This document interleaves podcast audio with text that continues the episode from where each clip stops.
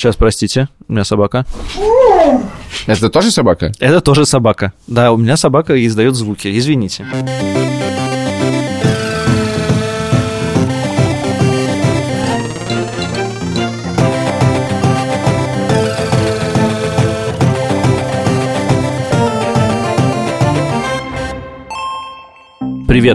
Это подкаст «Деньги пришли». Я его ведущий Саша Поливанов. Я Олег Васильчик, привет. С нами студия подкастов «Либо-либо». И Альфа-банк. Банк. Банк.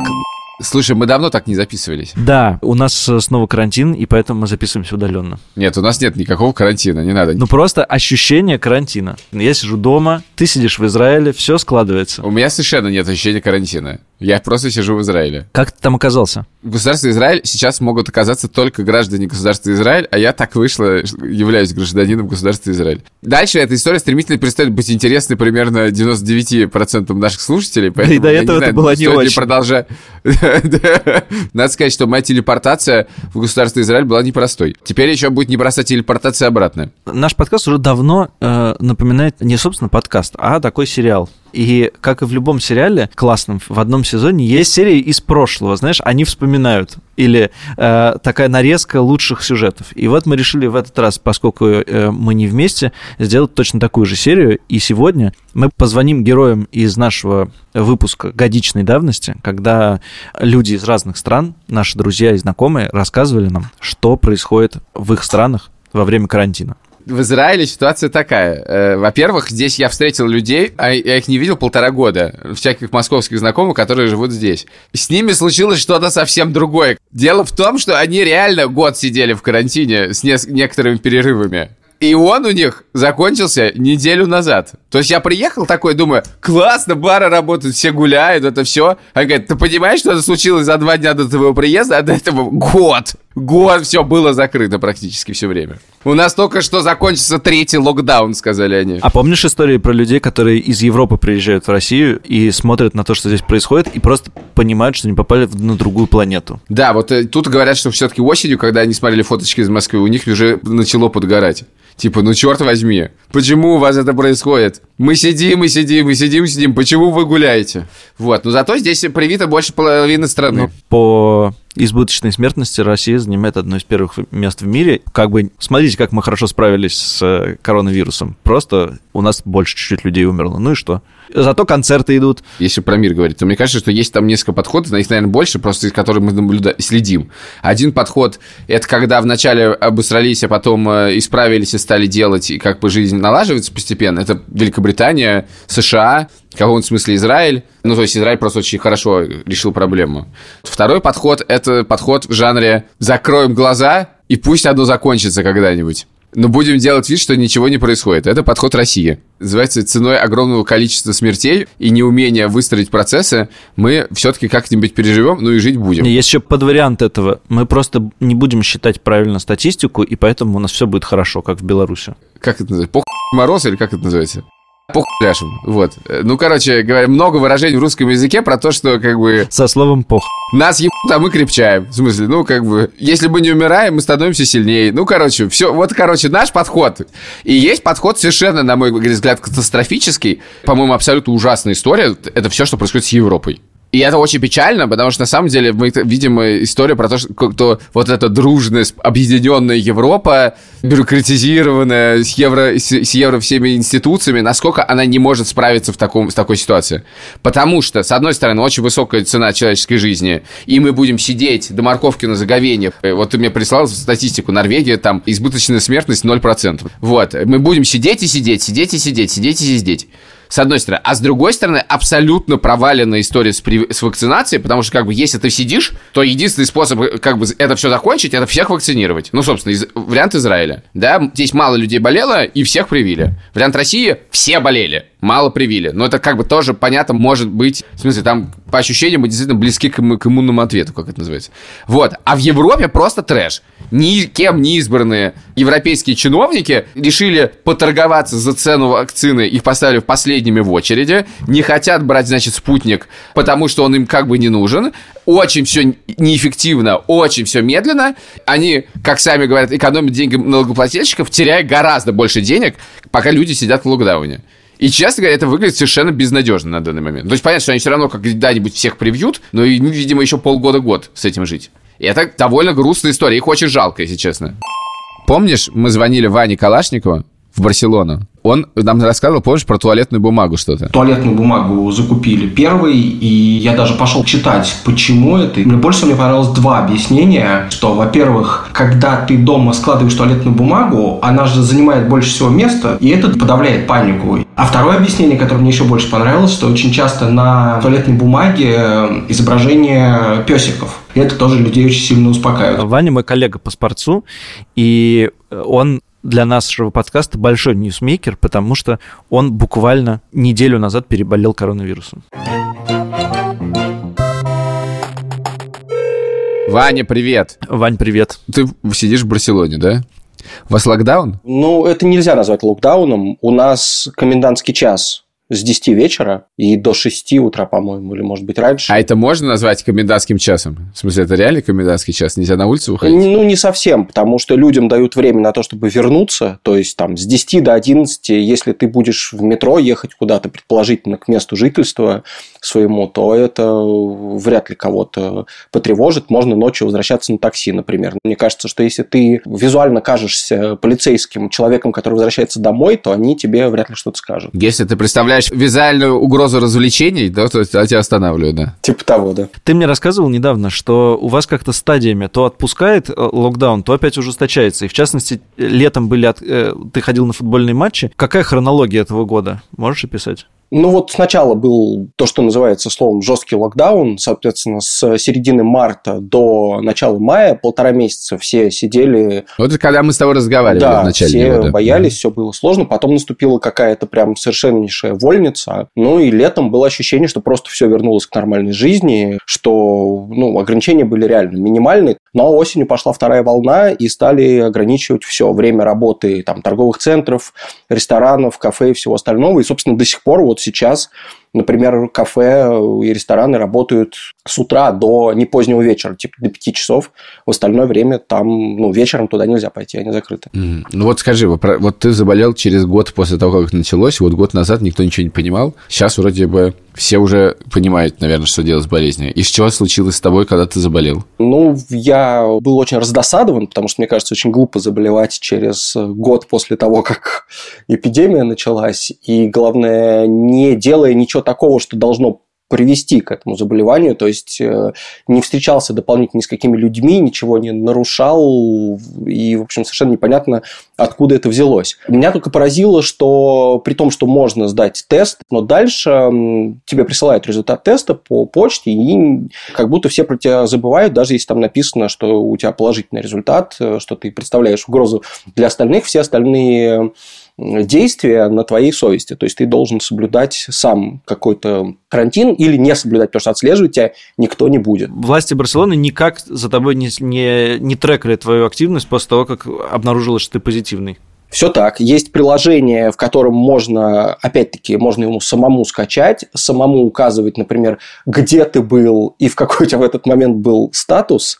И мне кажется, им пользуются люди просто ради развлечения, а не ради того, чтобы действительно отследить э, какие-то такие вещи. Это довольно странно. При этом в городе э, тоже есть такие моменты, которые кажутся довольно абсурдными. Например, есть несколько мест в городе, там, площадей или каких-то пространств, где, в принципе, собираются люди. После того, как официально уже все кафе, рестораны закрываются, они там, ну, пьют, они общаются. Это в основном молодые люди, которые, видимо, не входят в группу риска, они это делают без масок. И обычно рядом стоит одна полицейская машина и наблюдает за этим просто, чтобы случайно туда внезапно не вошла группа пенсионеров или что-то в этом роде. Я не знаю, как это все существует, но это существует. Если ты хочешь, например, вечером пойти выпить пиво, ты можешь вот отправляться в конкретный конкретное место там, или несколько конкретных мест в Барселоне э, и делать это. Ближе к комендантскому часу полиция вежливо попросит этих людей разойтись, но такие вот места, такие, они существуют.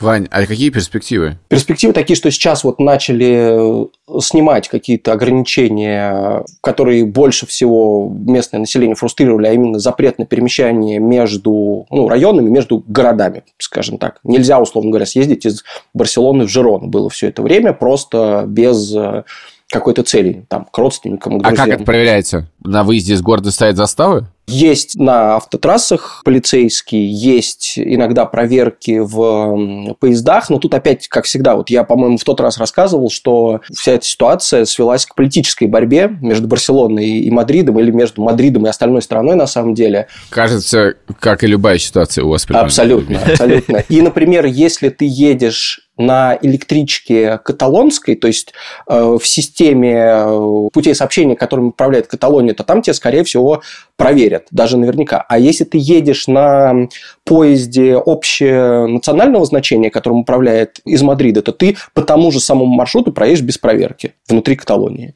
Вот, то есть, ну вот надо просто выбрать правильную электричку. Подожди, то есть, то есть э, оккупационный режим более человечно относится к свободным каталонцам, чем сами каталонцы?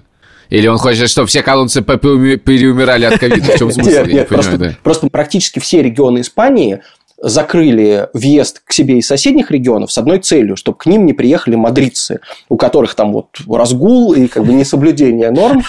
И вообще не нужны нам эти мадридцы много лет ждали от возможности, на самом деле. Как не, вот не пустить мадридцев, да. У них теоретически там какие-то да. дачи, они хотят на море, потому что они сидят и страдают без моря. И все остальные провинции думают, что хрен вам, сейчас мы вас как бы изолируем, не дадим вам поехать на море, не дадим вам приехать на дачу. Помните эти таблички ужасные про Обаму в кафе? Обаме вход запрещен, то же самое. Всех мадридцев вход запрещен. Да-да, и на ваших дачах мы сами посидим. Все-таки интересно. Не-не, много шуток, много шуток сразу. Э, как э, там, я не знаю, фотографироваться на пляже и посылать в Мадрид. Да, типа того. Ну, то есть, вот есть такая внутренняя борьба. Но в целом вот эти ограничения сейчас уже снимаются. Вообще, э, чрезвычайное положение объявлено, по-моему, до 9 мая. И после этого точно будет какие-то послабления. До 9 мая, господи, какие вы бедные люди-то, господи. Ой, какой! А, это вот это хорошая новость, что после 9 мая будет послабление. А прививки вам не светят? Сейчас, по-моему, 2 миллиона на всю Испанию получили обе дозы, и 2 миллиона ждут вторую дозу. Это все очень медленно, но даже проблема не столько в организации вот самой вакцинации, сколько в том, что не хватает вакцин. В Испании нет вакцины, их долго привозят. Да, как и во всей Европе. Да, плохо привозят. Но вот в Британии с этим отлично дела обстоят. А, потому что Британия не Европа. Это правда. Поэтому в Британии все лучше. Это так. Не все, а только вакцинация. Вакцинация. Лондонцев мы тоже никуда не пустим. Э, их и не пускают до сих пор, да. В Испании, как и во всех остальных странах, дозируется. Сначала получают пожилые люди, потом какие-то из группы риска. Да, разумеется, есть какая-то очередь, о которой, опять, никто не рассказывает, когда именно, какие группы населения населения будут получать вакцины, но понятно, что сейчас их получают в основном люди там в домах престарелых. Тут же очень распространен, не знаю, можно ли это назвать ковид-туризмом э, или как, но очень многие люди с российским гражданством среди русскоязычных или людей с русским паспортом, с российским паспортом в Испании, они ездят в Россию не только прививаться, но и жить просто. Ну, то есть временно. Я даже знаю людей, которые не вернулись в итоге. Ну, слушайте, ребят, просто какой-то закат Европы. Это Да-да-да. этический рейх. Полтора века уже продолжается. Ладно, хорошо. Спасибо, Вань. Вам спасибо. В Израиле есть система э, зеленых паспортов. Тем, кто переболел или вакцинировался, дают зеленый паспорт. Это просто типа проходка. Значит, пока что обнаружено только две вещи, которые удобны в смысле зеленого паспорта. Первое, можно сидеть внутри кафе. Вторая вещь, собственно, мне нужная, это чтобы ты, когда в следующий раз, когда ты улетишь или прилетишь, не сидеть в карантине и сразу просто оказаться свободным человеком. Но я не могу получить зеленый паспорт, потому что мне не хватает документов для этого, поэтому я не понимаю, что делать. Поэтому я сейчас улечу, буду сдавать ПЦР-тест, прилечу, буду сдавать ПЦР-тест. Причем Израиль и Россия знают, что я иммунен. Давай позвоним Леше. Леша, давай позвоним. Давай Леше позвоним. А, Леша, давай позвоним. Леша, привет! Леша, привет! Наверняка россияне как-то за этот год изменились. Я даже подозреваю, что многие стали немножко беднее, чем раньше. Это видно как-то по статистике? Можно это заметить? Тому я бы сказал так. Россияне точно не стали богаче. С точки зрения беднее, ну, тоже, наверное, нельзя так сказать.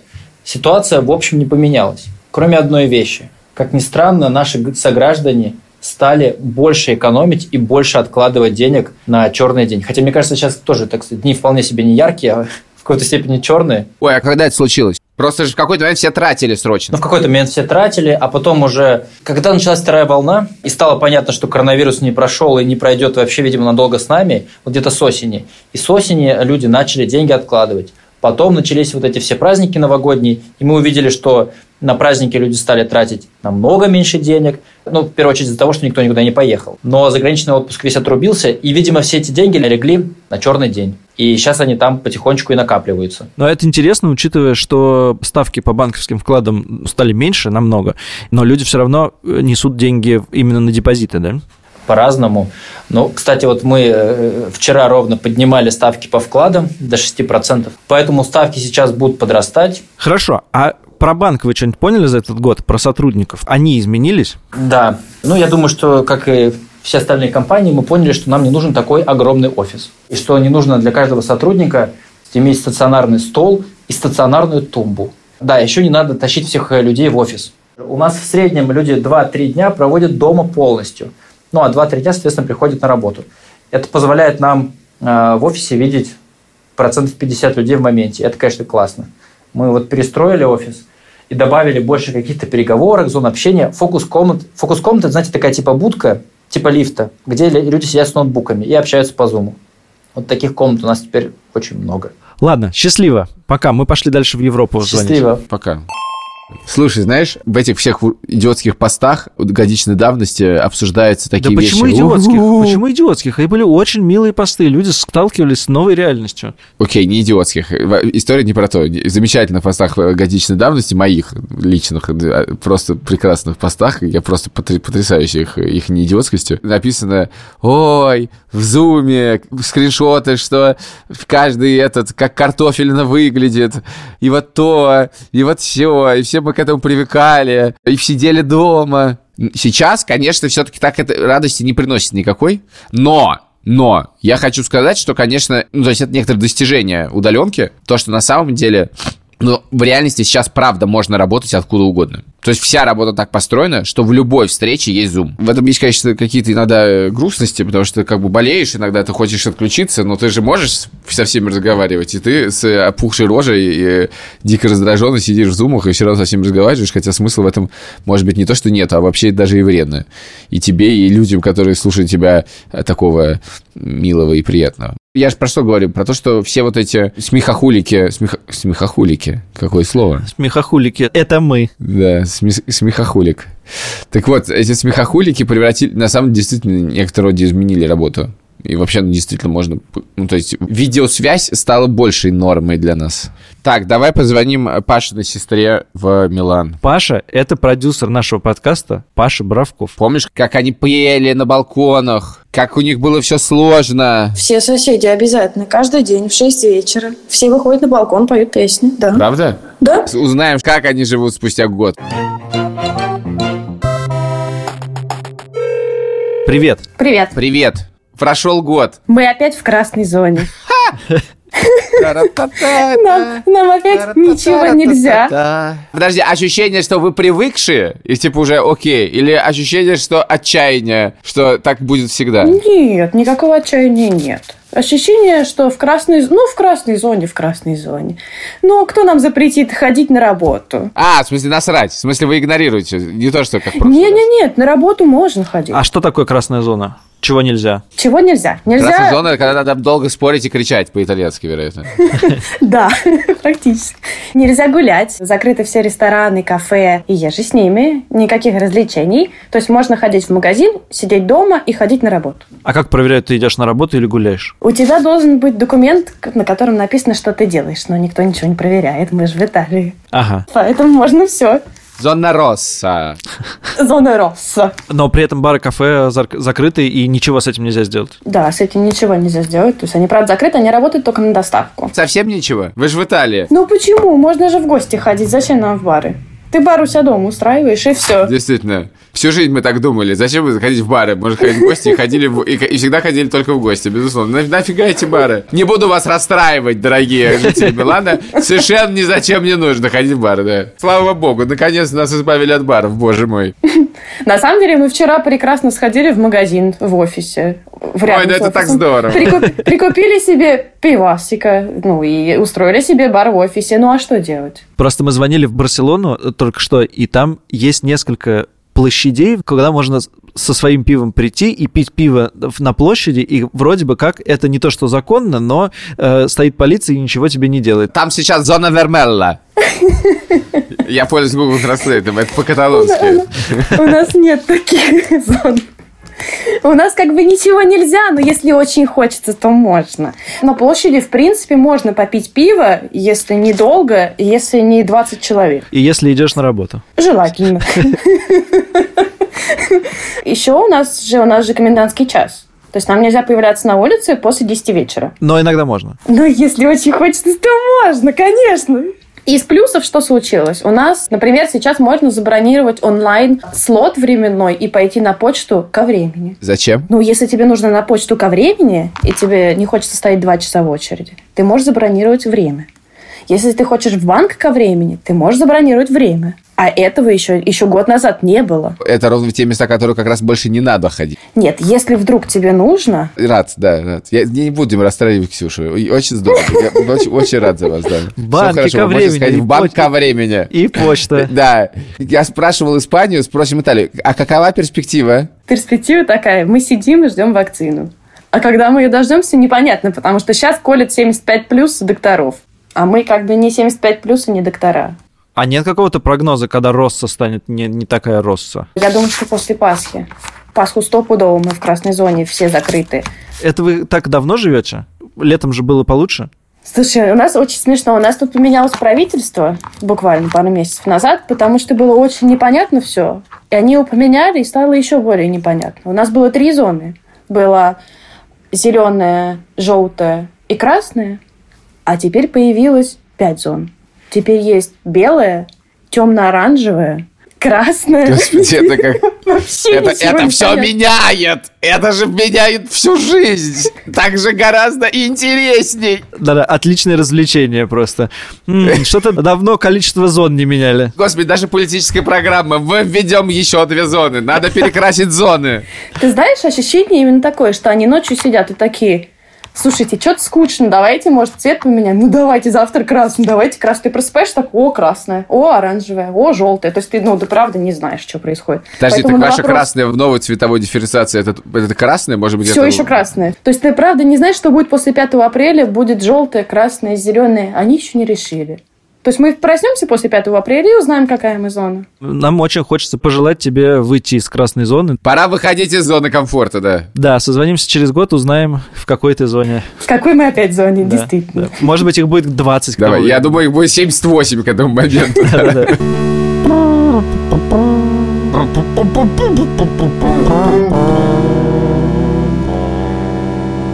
Блин, какая жесть, ребят. Ты так плохо скрываешь это злорадство над всеми, кому мы звоним. Ну, я, честно говоря, не понимаю, как к этому относиться. Потому что, с одной стороны, ну, как бы, есть там провал э, европейской политики. Он явно наблюдается. Бюрократии, на самом деле, даже не политики. С другой стороны, я не могу, как бы, считать то, что происходит в России, примером того, как надо. Ну, как бы, это невозможно. Сложно, как бы, гордиться тем, что мы ходим по барам, в ноябре ходили на концерты, и вообще у нас умерло полмиллиона человек. Но, тем не менее, я э, просто не понимаю, как можно так прожить целый год. Слушай, целый год, я вот не знаю, я немножко солидарен с Ксюшей. Если бы надо было год прожить без баров, мы бы совершенно спокойно прожили. Ничего страшного бы не произошло. Ты бы раз в три недели ходил в бар, залезал в окошко и чувствовал бы себя при этом стыдно, но все равно бы это делал. И так бы это и было устроено. Вообще, на самом деле, если какой-то есть глобальный философский вывод о локдауне, о том, как сидеть, то, в принципе, ко всему привыкаешь. Кстати, может быть, это из политических со- событий, но я стал гораздо меньше бояться, например, тюрьмы. Мне кажется, что, типа, если я туда попаду, то это время как-то пройдет. И ничего, в принципе, супер страшного не, не, не будет. Да? Поливан, я тебе на всякий случай уточню, что это не то же самое, что сидеть в карантине. Да, я понимаю. Я тут читаю в последнее время про некоторые тюрьмы, не очень что-то похоже. Давай позвоним в Лондон, там э, говорят все немножечко получше. Чем в нашей закатившейся э, за ролики Европе. Мы звоним в Лондон Оле и Паше. Э, Вы их тоже слышали в выпуске год назад, и можем даже это немножко послушать сейчас. Есть какие-то ограничения введенные? Ограничений нет никаких, потому что все абсолютно то, что делает правительство, это рекомендации. Они рекомендуют не ходить в пабах, они рекомендуют не выходить на улицу. Но так как это британцы, им как сказали, так они и делают.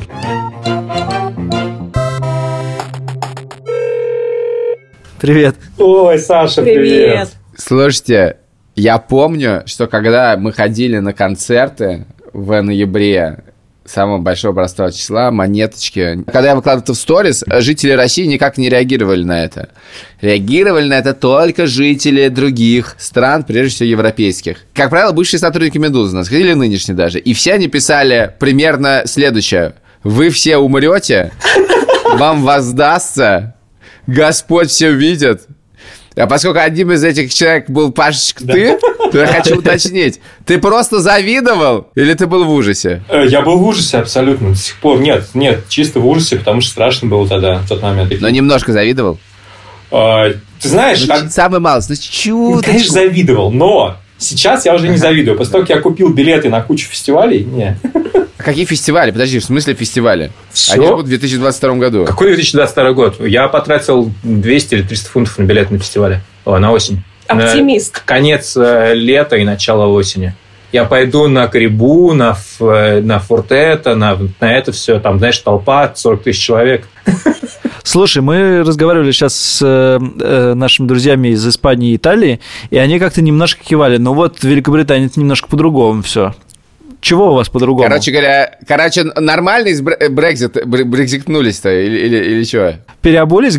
Теперь бы проголосовали за Брекзит? Я нет. Э, Есть единственная вещь, которая прям реально, ну, то есть, ты, ну, как бы, вот, ну, британское правительство все, что можно, но м, программу вакцинации они умудрились сделать классно, и с ней вообще вопросов нет. Ну, то есть, как бы, когда ты видишь, что у Вы тебя... привиты? Мы еще нет, ну, нам рано. Вот. Но наши друзья нашего возраста, некоторые уже прививались, но у них в основном были некие кондишны. А рано, это ты что имеешь в виду? Там э, по категориям людей? Которые лучше, которые хуже и русские. Да, да. Нет, просто щ- как бы вначале прививали тех, кто старше 80, достаточно быстро все это сделали. Сейчас прививают тех, кто старше 50. а, Уже привили 20, по-моему, 7 миллионов человек. Это больше половины взрослого населения всего. А какие у вас ограничения сейчас есть? Формально мы, у нас по-прежнему действует stay at home, хотя в Лондоне уже умирает по одному человеку в день. То есть все прям ну, нормально. Но ограничения держатся, потому что такой план. Поскольку план э, анонсировали давно, его давно уже не меняют, то против него как-то особо сильно не, возмущаются. И э, с 29 марта отменят вот это вот эм, указание «сиди дома» и выходи из дома только э, типа там за продуктами или, на спорт. И можно будет, конечно, выходить гу- гулять неограниченно, можно будет даже теоретически куда-то съездить. На самом деле все более-менее манают, ну, все просто манают в разной степени э, допустимости. Люди, естественно, собираются в гостях, э, никто их, естественно, за это никак не штрафует. А Какие-то даже вечеринки проходят, но за вечеринки штрафуют. А ты же на скейте катаешься. Вот на скейте формально в скейт-парке сейчас можно кататься или нельзя? Формально не очень можно. Формально парк закрыт. Ага, но, но при этом все катаются. При этом народ там гораздо больше, чем в обычное время. Нужно перелезть через забор. Вот, я хотел спросить, да, у вас тут какой-то патриархат во время карантина возник? Почему говорит только Паша, а Я не Аля не знаю. может сказать ни слова? На самом деле, Паша просто, да, можно кататься на скейте, но для этого нужно перелезть через забор в скейт-парке. А, Вот наши друзья, э, тоже, которые живут уже, кажется, не в Лондоне, а рядом с Лондоном, Андрей и Юля, они завели себе кучу собак во время локдауна, значит, это как-то их спасает. Честно говоря, со стороны это тоже выглядит довольно странно. Вы себе не- придумали какое-нибудь такое развлечение, типа собаку, можно гулять с ней? Мы хотели бы завести собаку, но нам нужно просто квартиру для этого. Вы знаете, что в Лондоне из-за локдауна возник дефицит собак? И, ну, то есть, как бы из-за того, что все стали заводить себе домашних животных, их сейчас очень сложно найти, а те, что есть, на них взлетели цены. То есть, например, щенок Чихуахуа там полторы тысячи фунтов. Щенок Сибаину пять тысяч фунтов. Пять Вот. тысяч! Да. Офигеть. Я, так сказать, еще э, на всякий просто случай, у нас тут э, ультрапатриотический выпуск, э, я просто хочу тебе сказать, вы можете прилететь в Россию, купить чуха, чухахуа, сибаину и кого хотите, и привиться, и вернуться обратно к себе. Я просто чисто, Да-да-да. чисто уточнить. Продать Сибаину и продать Чихуахуа, и все это И будет да, все это бесплатно. продать, кстати, когда... Слушайте, это бизнес! Надо Сибаину завозить. Насколько я понял, у Паши впечатление, что к э, сентябрю все станет, вообще никакого локдауна не будет, и все будет хорошо. А, Оля, у тебя? Ну, слушай, на самом деле нет. Сейчас выглядит так, что к осени вроде бы жизнь наладится, но я смотрю в будущее с осторожным оптимизмом, потому что в прошлом году я уже ждала, что к осени все наладится. Подожди, Вот. к осени? Ну, не к осени, гораздо раньше. На самом деле план такой, что 21 июня снимут вообще все ограничения. Я не то чтобы считаю, что все обязательно будет плохо, но просто я уже в прошлом году слишком сильно надеялась, и поэтому теперь я, как это, дую на водичку. Пока, счастливо. Давайте пока. Пока-пока. Пока.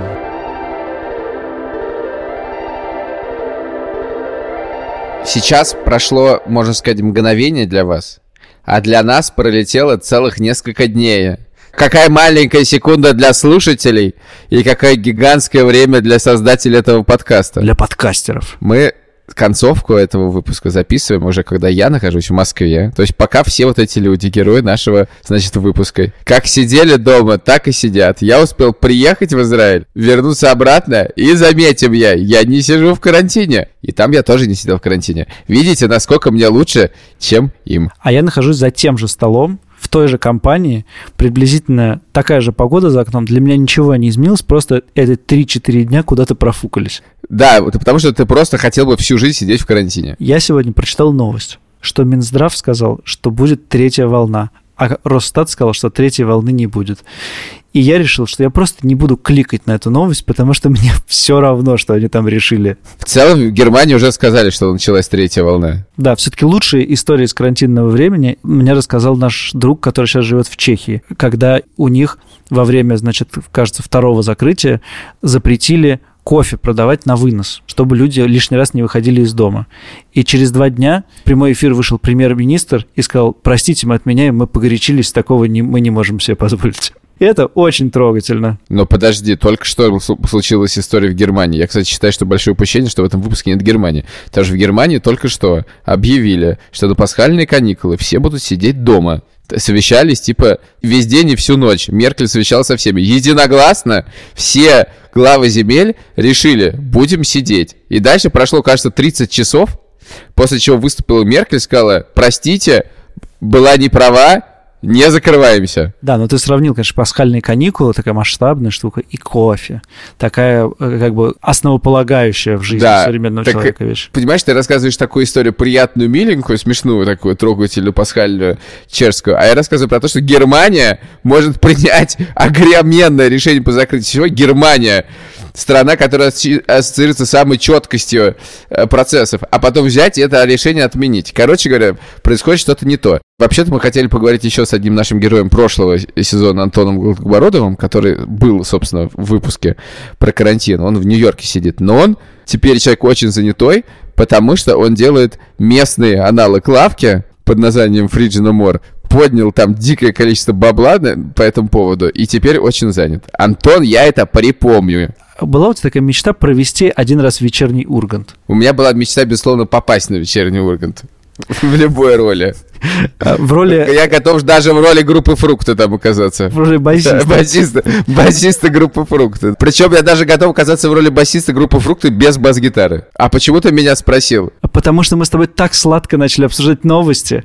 Минздрав, значит, а ты в Германии знаешь что? Мы так полны новостями с тобой, нам так хочется поделиться своим не самым эксклюзивным мнением. И тогда есть важный вопрос. Давай. Кто из нас Иван, а кто Митя? Мне кажется, что если мы по странным фамилиям, то ты, конечно, Ургант. В смысле, я еврей? Нет, ты красильщик. Странность наших фамилий, Александр, определяется одной единственной причиной. Других буквально реально нету. Никаких. Давай еще какие-нибудь новости обсудим, давай. Давай. Вот Карабь. Корабль? Скажи, ты водил Карабь по советскому каналу в э, игре CNN? Нет, я не водил и даже ты не видел, ты не видел, ты не видел? Обязательно поиграй. Тебе дают карабь, дают настоящую карту Суэцкого канала, ветер дует, и ты должен управлять кораблем в двухмерной такой игре, чтобы никуда не врезаться. Поскольку я уже два года э, имею отношение к некоторому логистическому бизнесу, я как бы офигеваю от сложности логистики, и я всегда немножко гордился, что мы вот такие сложные вещи делаем, у нас там столько логистики, столько сложных процессов, всем вот рассказывал, и даже внутри Яндекса рассказывал, а потом как бы рядом появился, ну, более близко появился там Яндекс Маркет. Оказалось, что бывает логистика гораздо сложнее, там масштабнее, сложно устроена. А дальше, видимо, бывает еще примерно миллион ступенек сложностей, миллиард уровня сложности, и дальше находится карапь. И это просто, просто когда я читаю, что происходит от того, что один карапь перегородил один канальчик на неделю, что происходит с миром из-за этого, это потрясающе. Как ломается вся логистика всего мира по поводу абсолютно всего когда я читаю про эти контейнеры, которые, значит, они, эти контейнеры, которые всю жизнь совершенно нормально, как бы, ну, мир был устроен так. Есть контейнер, он, е, он как бы, значит, э, едет из Китая в Америку, а потом возвращается обратно. И тут из-за пандемии они как бы в Америку приехали, а поскольку разгружать их им некому, то они там и остались. И в мире не осталось контейнеров. Поэтому возить стало очень дорого. И ты начинаешь все это читать, и как Китай начал выкупать эти контейнеры, и стал выгоднее возить пустые контейнеры. Поэтому обратно стали ездить контейнеры пустые, и все нарушилось. Это просто невероятно все. Мы с тобой потрясающе умеем э, закольцевать композицию выпусков, потому что мы начинали с закрытия границ, а завершаем этот выпуск символическим перекрытием канала, то есть тоже как бы закрытием э, границы между э, странами, нарушением товарооборота. Мы молодцы, мы классные, нас надо позвать в вечернего Ургант. Спасибо, друзья, что... Э, спасибо, Иван. Этот... Да, что, что были Вася, с нами. Вася, тоже спасибо, на всякий да. случай. Э, мы... Да. Э, Работаем работаем. И вы можете поработать тоже. Для этого нужно поставить нам оценку в приложении, а, оставить комментарий, а, возможно, подписаться на канал «Деньги пришли». Пуф. Возможно, зайти туда в чат, а, почитать там комментарии, вкинуть какую-нибудь тему, вообще рассказать о своей жизни. Мы это все читаем, нам очень приятно. Это мы делаем, э, напомню, вместе с Альфа-банком, студией подкастов «Либо-либо», нашим продюсером Пашей Боровковым, нашим звукорежиссером Ильдаром Фатаховым. Паша, не хватайся, пожалуйста, за сердце. Дальше будет только хуже. До встречи через неделю. Мы ушли.